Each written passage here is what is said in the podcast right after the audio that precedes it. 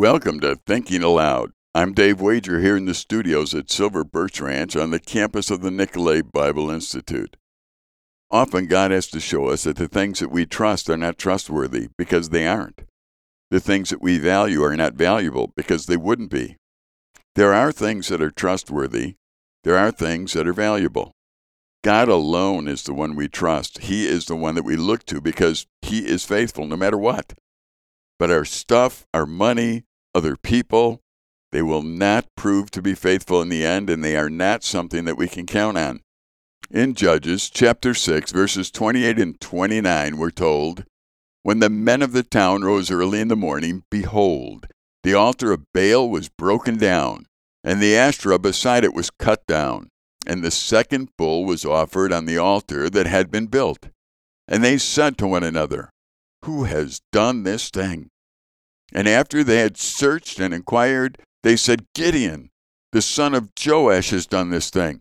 The altar of Baal was nothing, and those who thought it was something were about to get schooled in reality.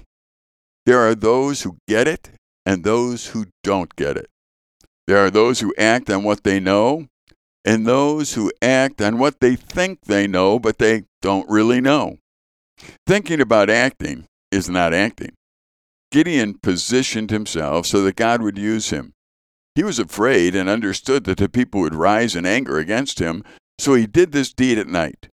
But he did obey God, and this obedience would position him to lead his people out of the spiritual darkness in which they were trapped. God doesn't ask us to do the impossible, He asks us to obey. Let me say that again because that is so significant. God doesn't ask us to do the impossible, He asks us to obey.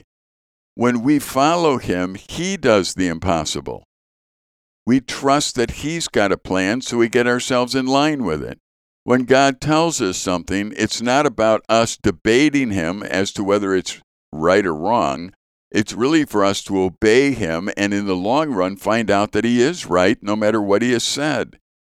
God doesn't ask us to do impossible, he asks us to obey.